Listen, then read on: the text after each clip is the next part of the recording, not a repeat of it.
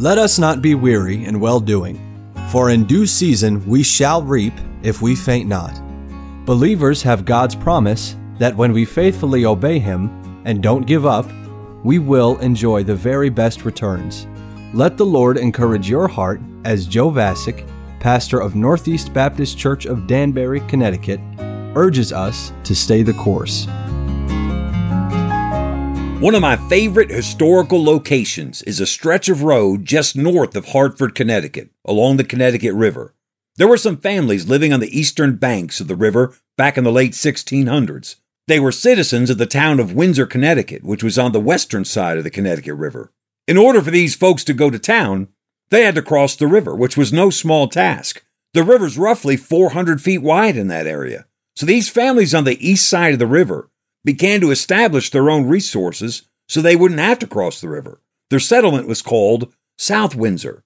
In 1694, they formed the First Congregational Church, and they called Timothy Edwards to be their pastor. Timothy Edwards had 11 children, 10 girls and one boy. The 10 girls were all six feet tall, which led the townspeople to nickname them the 60 feet of Edwards sisters. The one boy was named Jonathan. Jonathan Edwards would grow up to become one of the great sparks of the Great Awakening. On that stretch of road in South Windsor, there are three historical markers, all within about a mile of each other. The first marker is on the side of the First Congregational Church in South Windsor, stating that Timothy Edwards was their first pastor. The second marker is on the pillar at the entrance of a cemetery, stating that Timothy Edwards is buried there. And in between those two markers is a third marker on the edge of the road that reads, Birthplace of Jonathan Edwards, first American theologian and philosopher. Born in 1703, son of Timothy Edwards. He graduated from Yale at age 17, was pastor in Bolton, tutor at Yale, missionary at Stockbridge, and in 1758 became president of Princeton University, where he died. His grandson, Aaron Burr, became third vice president of the United States. A number of years ago, I read a 500 page biography of Jonathan Edwards titled Jonathan Edwards A Life by George M. Marsden. That's where I really got to know Jonathan Edwards, and he became probably my favorite preacher in New Testament history. Growing up in that village on the eastern banks of the Connecticut River, young Jonathan Edwards was surrounded by so many amazing manifestations of the handiwork of God.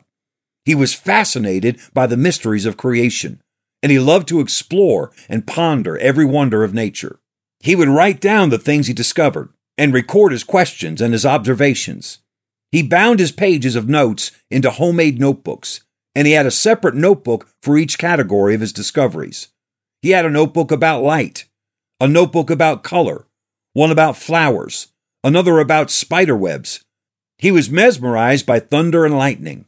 When a storm came up and everyone else was hiding in fear, Jonathan was sitting with his window open, watching and listening to the light show in the sky, recording his thoughts in his lightning notebook.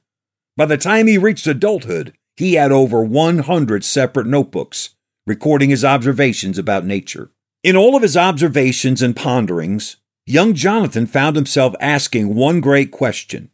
Clearly, God had made his creation astonishingly functional. Everything worked together in such magnificent sync. But why did God make his creation beautiful? What was the practical function of beauty? And after considering that question for some time, he came to this conclusion God made his creation beautiful for the enjoyment of the one creature that could appreciate its beauty mankind. God made his functional world beautiful as his constant, I love you, to his cherished created beings, the human race. Jonathan Edwards was captivated by the love of God. It was his favorite theme. It's ironic that we associate him with the wrath of God because of the title of his most famous sermon, Sinners in the Hands of an Angry God. The reading of his works reveal that he was consumed with the love of God. He loved to read the Song of Solomon as a description of Christ's love for his people.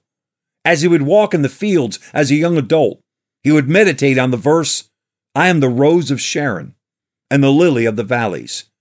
He wrote, The words seem to me sweetly to represent the loveliness and beauty of Jesus Christ.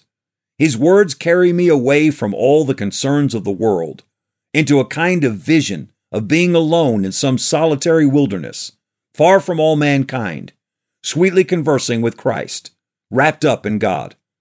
It was this awareness of God's love for him and his passion for God in response that would ignite the fires of revival in his church in Northampton, Massachusetts in 1734, and that would eventually spread through all of the New England colonies. It is a tragically small percentage of believers who focus on God's love to them. Even the most dedicated of God's people are very aware of their responsibilities while they fail to soak in God's love for them every day. One of the most refreshing elements you can add to your spiritual walk is to keep yourself in the love of God, as Jude 21 says, to daily make yourself aware of how much God loves you, soak in His love, and then to love Him in return. The life of Jonathan Edwards demonstrates the value of that kind of faith.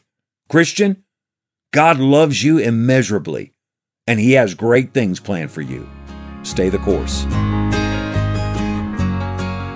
We pray that today's program was a blessing to you. If you have any questions or comments, we'd love to hear from you. You can email us at staythecourse at nbcdanbury.org. God bless you. So, dear Christians, stay the course.